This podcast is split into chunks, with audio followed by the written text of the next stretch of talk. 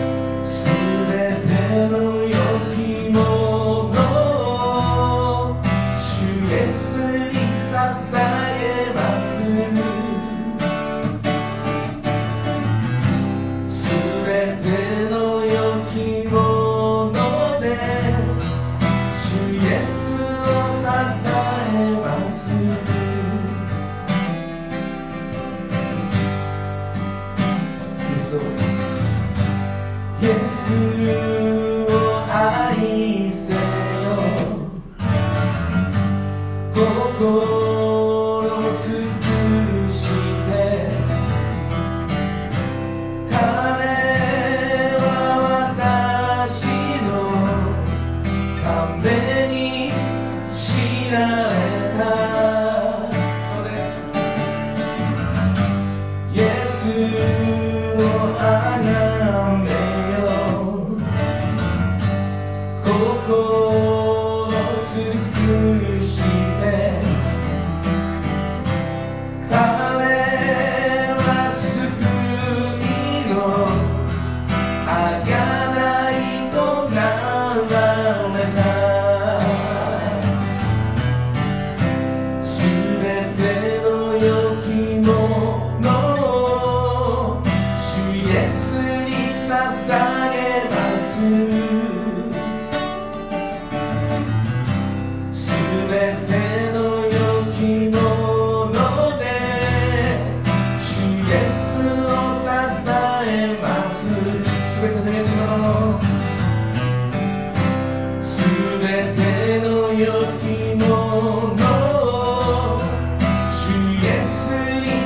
ます。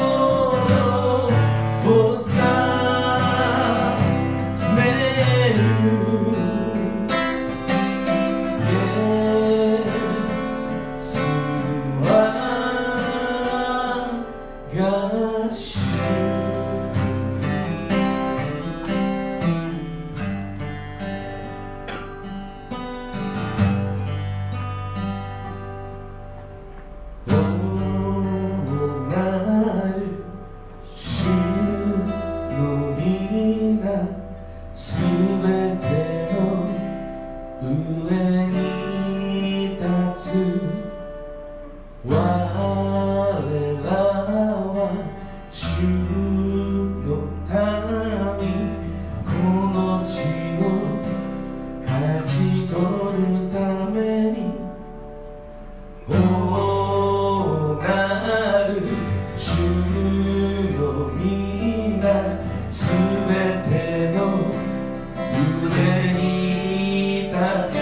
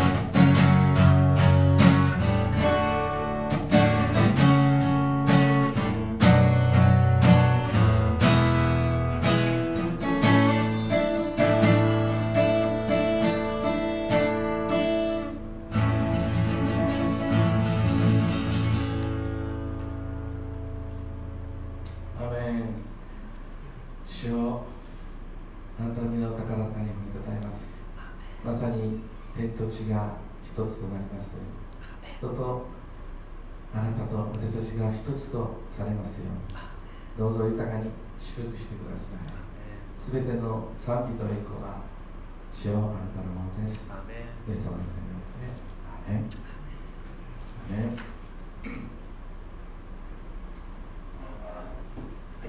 それでは続きまして、主の祈りを共に告白してまいりましょう。主の祈り。天にまします我らの父よ、我の神が定まれ、御国をたたずまれ、御心の天になるごとく地にもなされたまれ、我らの日曜の糧を今日も与え、我らに罪を犯す者を我らが許すごとく、我らの罪をも許してもらえ、我らの試みに合わせず悪より救い出してもらえ、国と力と栄えとは限りなく何時のものなればなる。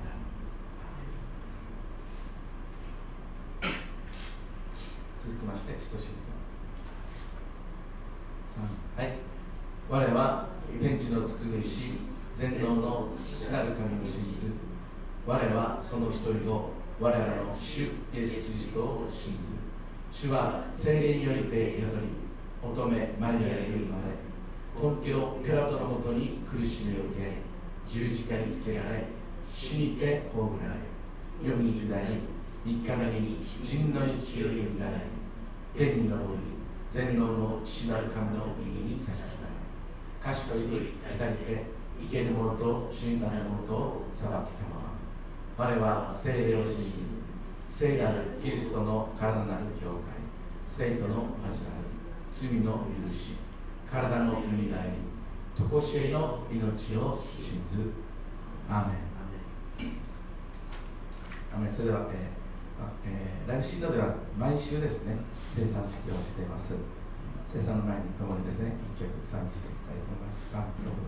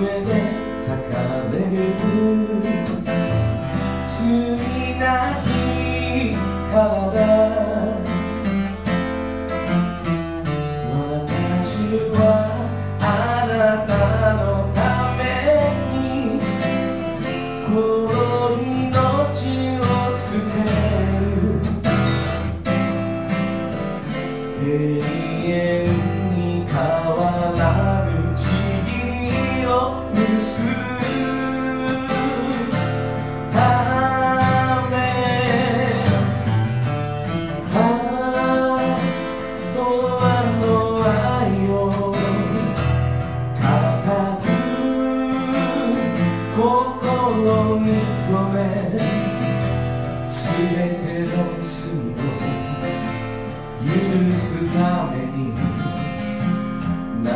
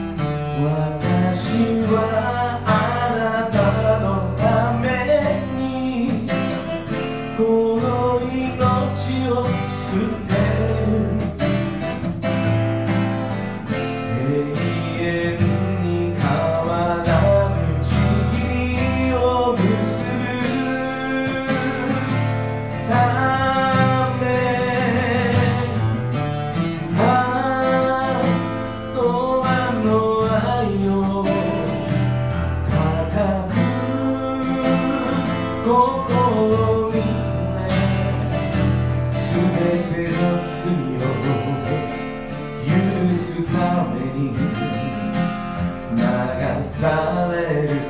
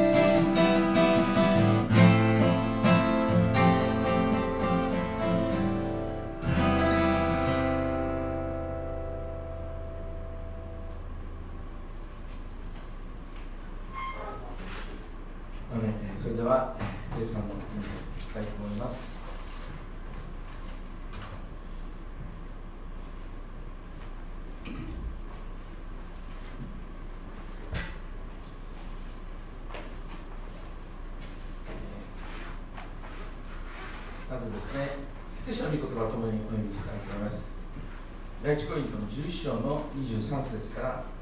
29節のですね、第1コリントの11章の23節から29節です。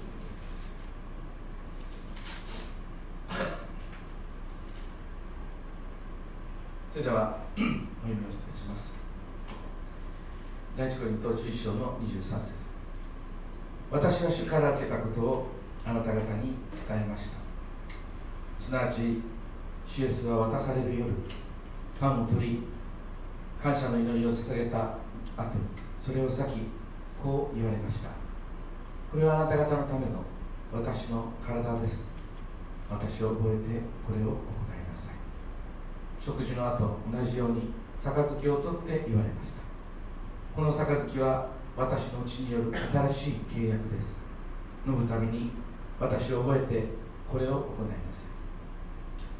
ですからあなた方はこのパンを食べ、杯を飲むために主が来られるまで主の死を告げ知らせるのです。したがってもしふさわしくない仕方でパンを食べ、主の杯を飲むものがあれば、主の体と血に対して罪を犯すことになります。誰でも自分自身を吟味して、その上でパンを食べ、杯を飲みなさい。身体をわきまえないで食べ、また飲む者は自分自身に対する裁きを食べ、また飲むことになるのです。イエス様が弟子たちにですね、伝えた2つの大きなことがありましたね。1つは、父子聖霊の皆によって洗礼を授けなさい。そしてもう1つがこの、聖餐なんですね。これを覚えて同じようにしなさい。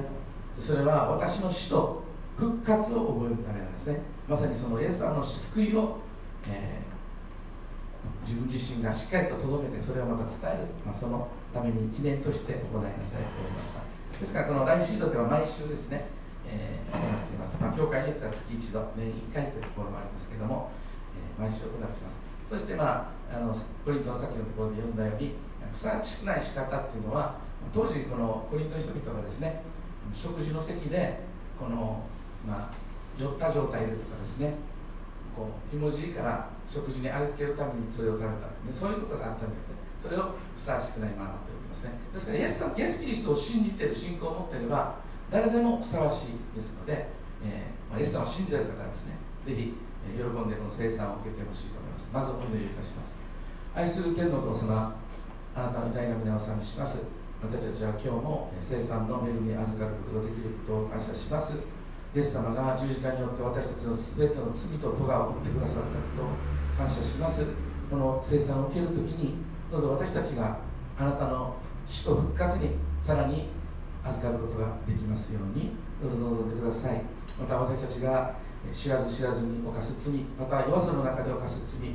全て一切のものをあなたがすでに負ってくださったこと、すでに生産してくださったことを感謝して受け取ります。私たちはこの生産を受けるにふさわしいものとして感謝して受け取ります。どうぞさらに祝福から祝福、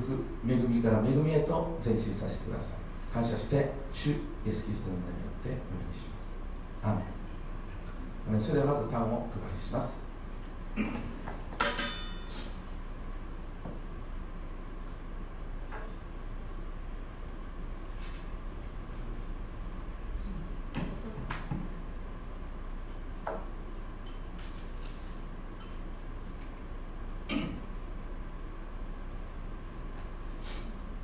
このパンはあなた方の罪のために裂かれた私の体です。取って食べなさい。このパンはあなた方の罪のために裂かれた私の体です。取って食べなさい。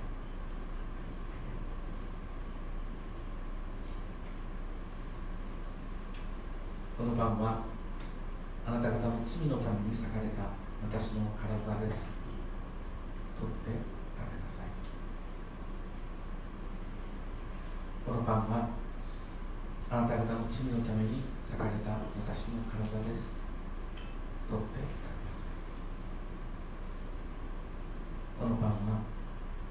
あなた方の罪のために裂かれた私の体です。取って食べなさい。それでは感謝を持っていただきます。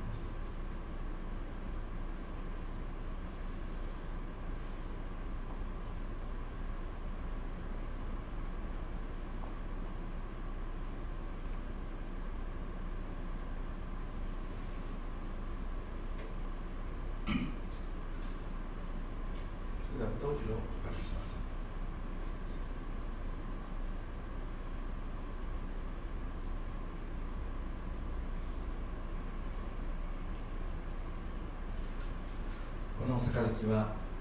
あなた方の罪のために流した私の血潮である。取って飲みなさい。この杯はあなた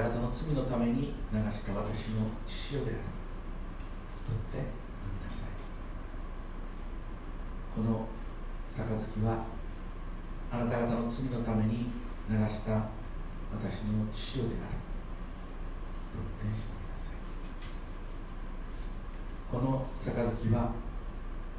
あなた方の罪のために流した私の血潮である。取って飲みなさい。この杯はあなた方の罪のために流した私の血潮である。取って飲みなさい。アーメン。それでは感謝を持っていただきます。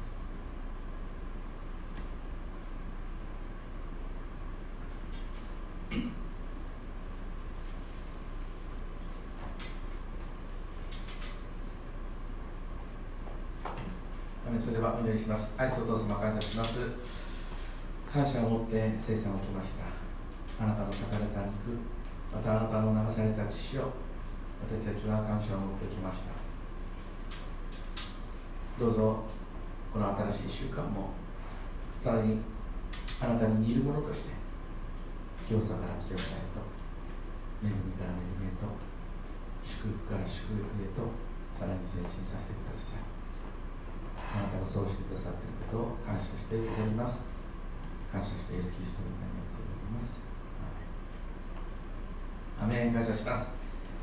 はい、感謝します。それではですね、早速今日も聖書の御言葉に入っていきたいと思います。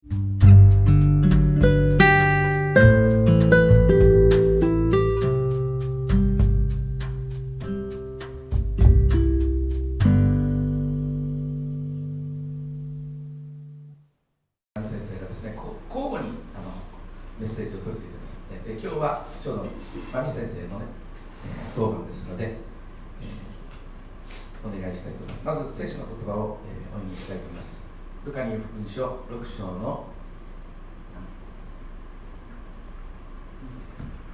章の21節です。短い箇所なので、じゃあ私がお読みします。ルカによる福音書6章の21節です。今飢えている人たちは幸いです。あなた方は満ち足れるようになるからです。今泣いている人たちは幸いです。あなた方は笑うようになるからです。もう一度お読みします。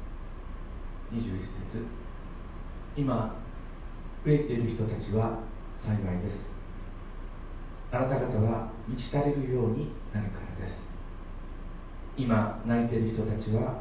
幸いです。あなた方は笑うようになるからです。なのでこの箇所からですね、メッセージを取り付けてまいります。お願いします。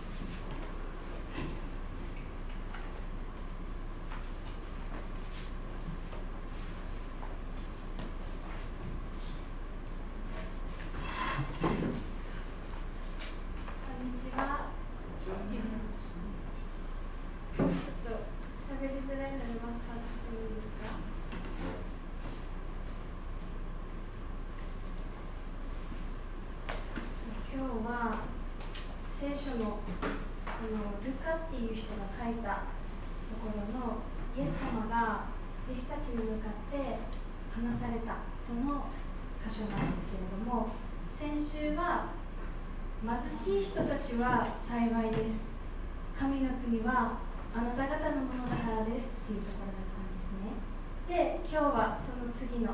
21節の今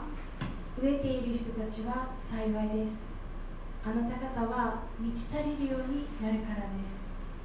今泣いている人たちは幸いです。あなた方は笑うようになるからですという箇所なんですけど、これどう聞いても幸いな人とは思えないですよね。貧しい人、飢え渇いている人、飢えている人、泣いている人、その人たちがどうしてそんな幸いだなんて思えるんだろうかって、こう聖書に書いてある言葉って人間の価値観で読むととっても分かりづらい、難しいって感じちゃうんですけど、聖書自体が神様の価値観によって語られているから、私たちが神様ってお方を知るときに聖書の深み、聖書が言ってる本当の意味ってものを知り始めていくことができるんですね。で、私もこの聖書箇所を読んで、今日のところは今飢えている人たちは幸いです、そして今泣いている人たちは幸いです、何が幸いなんだろうって読みながら、何回も何回も読みながら、何が幸いなんだろうって思いました。皆さん、イエス様を信じるっていうその人生の中で大きな決断をするときに、それぞれが何かしらこうきっかけがあったと思うんですね。で、ある人は人生の中の本当にこう経済的な問題だったり、また仕事の問題だったり、人間関係、それぞれのこう事情の中でこう苦しみっていうものを通って、そこで神様を求めるっていう、そういうこう神様を求める心を持ってイエス様を信じたっていう人もいれば、別に何か大きな問題があったわけじゃないけれども、人生の意味って何なんだろうとか、こう死後私はどこに行くんだろう、死んだ後どうなるんだろう、そういうある意味全ての人が抱えているこう生きている命、そして死っていうものに対するこう考え始める中で、何かその答えが欲しいと思って、その答えを探している時に神様に出会うっていう、そういう方もいるし、まあ、私みたいにもう親が、お父さんもお母さんもクリスチャンで、気づいたらクリスチャンホームの中でこう神様を自然にこう受け入れて信じていたっていう、そういう人もいると思います。でも必ずみんな何かしらきっかけがあって神様と出会うっていうことがあると思うんですね。じゃあこっちにいる皆さん、どんな感じかちょっと知りたいので、人生のこう経済、また仕事、人間関係のこう苦難、苦しみの中で、それをきっかけにイエス様に出会った、イエス様を信じるきっかけになったって人、どれくらいいますか？手を挙げてください。なんか病気とかでもいいし、こう何かしらのこう問題、こう人生の苦しみっていう、なんかそういうのをきっかけに真理を求めた、神様を知りたいって、そういうふうに思って神様を信じたっていう人いたら手を挙げてください。おー、1、2、3がじゃあ人生の意味って何なんだろうとか、死んだ後私はどこに行くんだろうとか、そういうある意味哲学的なこう悩み、またそういうことを考えてから真理を求めた神様っていう方を知りたいと思ったっていう方、手を挙げてください。あ、じゃあ私実は私もその一人でもあります。そしたらじゃあ残りのお二人はどういう感じで神様と出会うきっかけになりましたか？まあ、最初の例似てるっちゃ似てるんでしょうけど、ちょっと違うなっていう、僕の場合は、離婚してしまって、2人の子供を引き取って、で、それからこの2人を育てていくにはどうしたらいいのかなって思いながら、こう思いながら、ああ、じゃあお金食べないといけないなとかいろんなのを思っている中で、神様に似てって言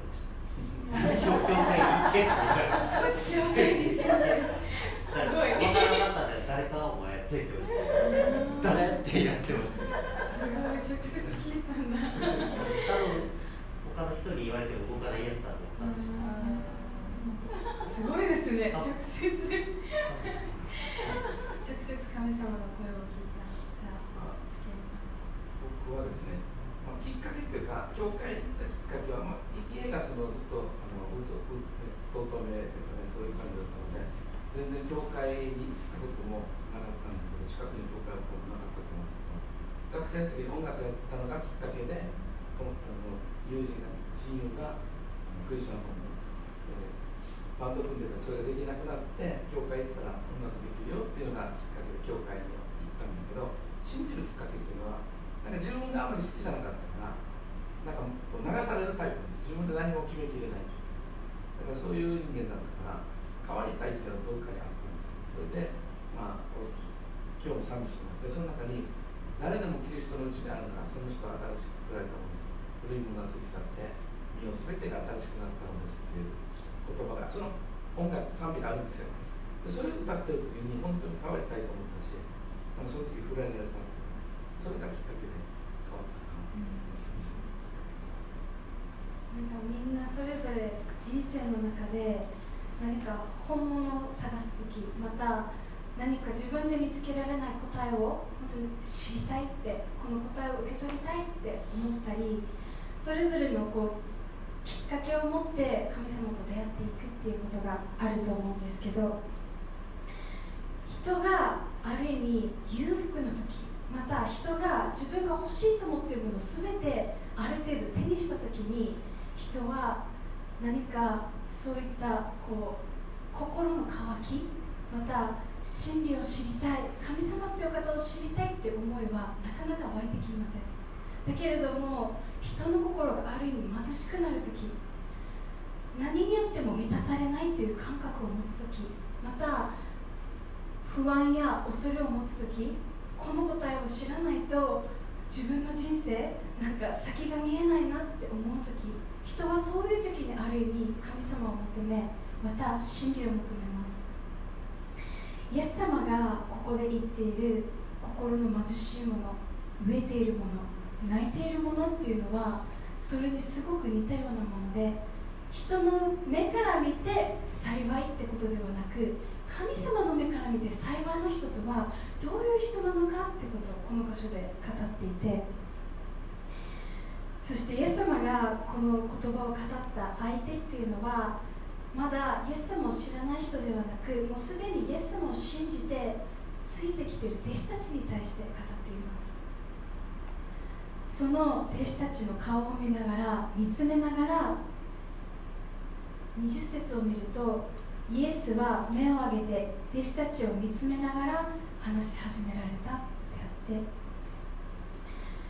イエス様がどんな風にこの言葉を語ったかってことを一緒に想像したいと思うんですね。山があって、一緒に山に登っていって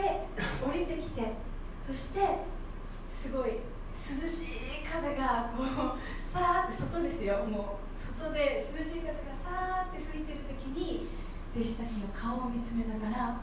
ら、あなた方はなんて幸いな人なんだって、こんな風に語りかけたと思うんですね。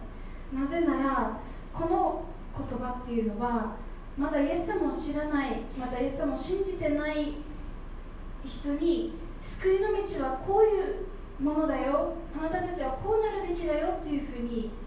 話したんじゃなくて、もうすでにイエス様を救い主として信じて信仰による義を得た弟子たちに対して、なんと幸いなことだろ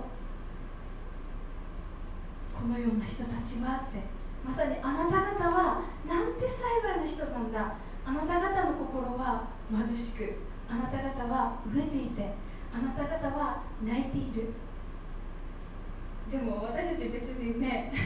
泣いてるわけでもないし、今何かすごい飢えているっていう、お腹空いてるっていうわけでもないし、なんか生活にねすごい困って貧しいわけじゃない。じゃあなんでイエス様そんなことを言ったんだろうって、そのことを思うときに、この飢えているまた泣いているって何のことを言ってるのかなってことを、私たちは本当のこうイエス様が言ってる意味っていうのも考えながら、この御言葉を今日受け取っていきたいと思うんですね。もし満ち足りてたら乾くことはないし、もし笑っているのなら泣くことはない。それは当たり前に分かりますよね。じゃあ本当に幸せな人ってどういう人だと思いますか？じゃあ佐竹さん本当に幸せな人、佐竹さんから見てでもいいし、きっと周りの人から見てこういう人は幸せだろうなって思う人ってどんな感じですか？心が満たされてる人。佐竹さんの旦那さんよかったら幸せな人ってどんな人だと思いますか？佐竹さんなんて素晴らしい方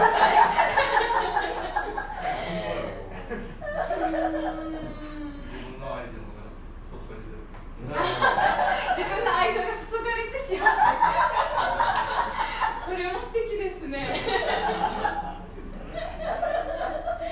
じゃあおばあちゃんは幸せな人ってどういう人だと思いますか？分かんない。自分があんまり幸せじゃない。今は最後に幸せだ。遠山さんは幸せあ、いいですよ。幸せな人ってどういう人かなって。イエス・キリスト知ってる人。これ以外ないです。なんでですか？今までも家庭結構ごちゃごちゃしてるんですけど、なんだろう、職場もちょっとごちゃごちゃしてるんですけど、イエス様知らないと。解決が見つからない、で結局なんだろう、なんで自分ばっかりこんな重いみたいな顔来るんだみたいな、それで例えば喧嘩もするだろうし、友達に当たるだろうし、酒飲んでバラバラするだろうし、でもそうじゃなくて本当にじいちゃんも来た、エレも来た、大変な子供も来るってなるんだけど、全部イエス様が見てあげます。仲間ができる、私はあなたを倒すようなことしないって言ってるから救うんだろうなっていう思い、答えがそこにあるので、もうそのイエス様自体を知ってなかったらそれは分からないので、多分苦しんでる自分がいるな、ので今はもうそれだけ、神様から答えをいつもいただけて、そこから何かができるっていう、だからやったから何か兄弟じゃなくて、これをクリアできるのイエス様がいるから、神様が一緒ならどんなことでもできる。そうですね。それが自分の中でクリアできてるので、答えが見えてるので、苦しくはないです。じゃあ永村さんはどんな人が幸せな人だなって思いますか？自分も堅実に健康でお金持って。まず健康です。まず健康。自分もボロボロなんてお金が。健康の人はもうなんかもう。幸せじゃあめぐみさんは幸せな人ってどんな人だと思いますか？やっぱりイエス様を信じてから本当にこうれる幸せ一緒にいる神様がいるっていう幸せ感、一緒に私の人生すべて神様の御手の中にあって私は導かれてるんだなっていう、これほど最高の幸せをやっぱりね、また神様が家族与えてくれて、こんなに幸せでいいんだろうかって思うくらい幸せ。じゃあ以上です。まずイエス様を信じる前の幸せ感というのは、名古屋さんと本当に共通するんですけど、健康ね、当たり前だけどお金もあって一分の努力、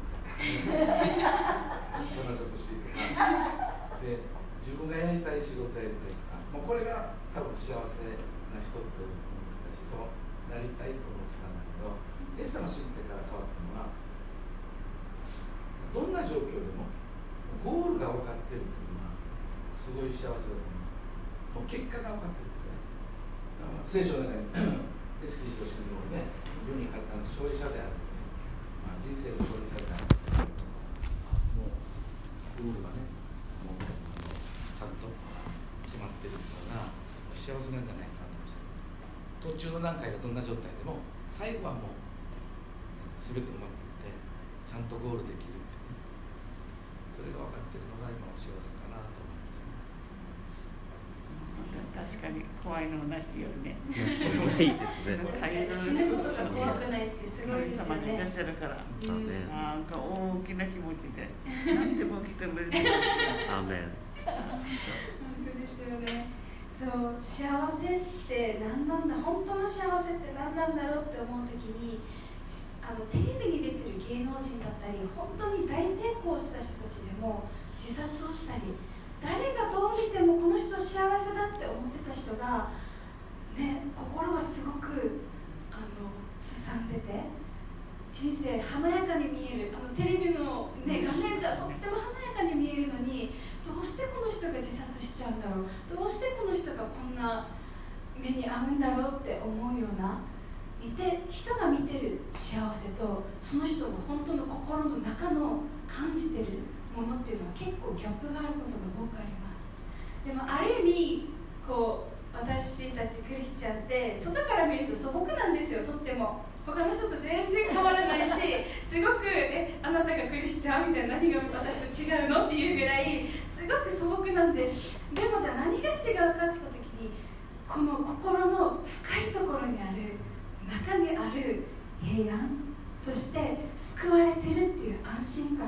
そしてどんなことにも立ち向かっていける神様から与えられる勇気、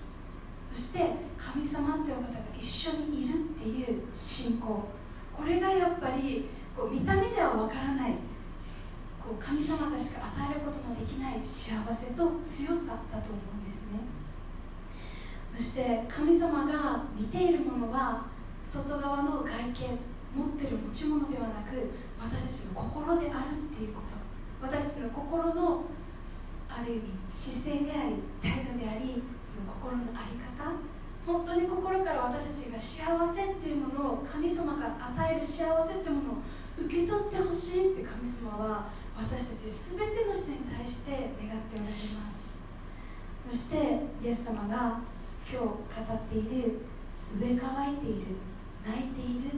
ていうこの言葉、これは飢えているっていうのは私たちが物によって満たされている状態ではなく、神様から与えるものを求める心、神様がしか与えることのできないものを求める、その状態のこと、飢え渇く、乾いている、飢えているっていうのはそのことを一つ指していると思います。そして泣いているっていうのは、今私が泣いているかっていうことではなく、私たちがある意味罪を犯すときに罪を悲しむ心、これを神様に喜ばれないものって分かっていながらやってしまう、どうしようもない自分を悲しむ、どうしようもないある意味状況かもしれない、また自分自身との戦いかもしれない。その中でごまかすんじゃなくて、その問題をごまかすんじゃなくて、その問題を直視して、神様助けてくださいって、私のこの罪のためにイエス様が十字架にかかった、そのこと知ってるのに、それでもなお罪を犯してしまう私を憐れんでくださいっていう罪に対して泣く心、またどうしようもない自分を神様の前でさらけ出して泣く心、それを私たちが持っているならば、私たちはいつでも神様のところに立ち返ることができる。そのようなものは幸いだって、イエス様はこの弟子たちに向かって語っています。このことを思うときに、私たちは本当に神様の前で泣けるから、私たちは本当の意味で物に満たされるんじゃなくて、神様がしか与えられないものに乾いているかなってことを、今日少し自分自身に問いかけながら、本当に幸いなものは神様がしか与えることのできないもので満たされているものなんだ、満たされている人なんだ。そして神様の前で自分の罪、またどうしようもない自分を悲しみ、神様前に泣くことができる。そして神様からその力、変わっていく力、そして神様から答えをいただく、それによって新しく生きていくっていう、その歩みができる。何度も何度もこうやり直していける、神様と一緒にやり直していける、そのような人が本当に幸いな人だってことを、今日心にこう留めて、またこの御言葉をもっと深く知っていくことができるように、神様教えてくださいって、今週1週間一緒にそのことをこう少し黙想しながら歩んでいけたらなっていうふうに思います。そして乾いている人たちは幸いです。あなた方は満ち足りるようになるからです。必ず神様からの満たしが来る。そして泣いている人たちは幸いです。あなた方は笑うようになるからです。泣き続けるものではなく、神様から答えをいただいて、また神様から力をいただいて、新しく変わっていく。その時に私たちは心から笑えるものになっていきます。ごまかしてその場をこう雰囲気で楽しんで笑う笑いではなく、心から喜んで笑う、心から喜ぶものに変えられていく。それは本当に悲しむものしか本当の喜びはわからないからです。私たちがいつも楽しむのも中途半端、悲しむのも中途半端だと、本当の喜びっていうものはある意味味わうことができないです。でも本当に悲しむ人は本当に喜ぶことができます。本当の悲しみをしっかりと、悲しみとも向き合うことができる人は、本当の喜びも内側から湧いてくるときに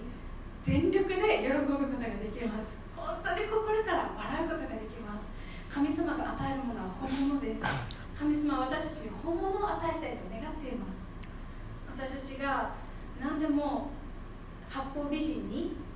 なんとなくでこう人とうまく付き合っていく、深さを味わわない、そんな心ではなく、どんなことに対しても神様が与える深みを感じながら、本物を感じながら生きてほしい、そう神様は願っているからこそ、私たちは喜ぶ時には大いに全力で喜んだらいいし、悲しむ時は逃げずにしっかりと向き合って悲しむべきであること、そして自分の心をごまかさない、何か物や何か一時的なもので満たそうとしないで、本当に神様がしか与えることのできない満たしを受け取るために、しっかりと乾くってことにおいても、こうしっかりと神様に求めていくっていうこと、そのようなこう向き合うことっていうのは、すごく体力もいるし時間もかかるけれども、本物を得るときにはもう想像もできない神様が与える喜びと満たしっていうものを本当に受け取っていく人生、そのようなものでありたいなっていうふうに、それを受け取っていく私たちでありたいなって、本物であり続けたいなってことを本当に願わされます。っていうのは失って初めてその価値に気づくってよく言われますけど、たくさんのこう世の中で成功した人たちは得たもので満足すると思ったらどこまでも欲は尽きない、その苦しみの中を通っています。でも私たちは何も持ってないのにこんなに幸せって感じれる、何も持ってないのにすごく心が平安で満たされるっていう、世の中が与えることもできない、神様がしか与えることのできないものをすでに持っています、すでに受け取ってます。なのでこれを本当に失うことなくしっかりと持ち続けること、そしてそこに向かって生き続けること、そのような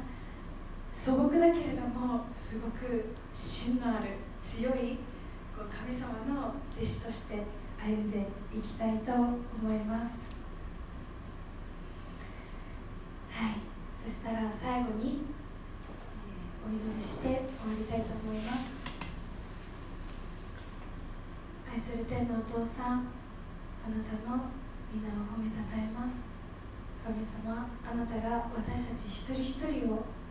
創造し、私たちを本当に愛してくださり、また本当に私たちがいろいろな人生のさまざまなこう苦しみや悲しみを通して、神様、あなたを求め、神様と出会い、本当の幸せとは何なのか、そのことに本当に求め始め、今イエス様を救い主として信じて本当に幸せだっていうことを感じ、また戦いながらも心の深いところにある神様への信頼と、また救いの確信によってどんな苦しみや悲しみや試練も乗り越えることができる、そのようなものとされていること、ありがとうございます。でもまだまだ神様、あなたの深さ、また聖書も言っている一つ一つの言葉の深さがまだまだわからない私たちです。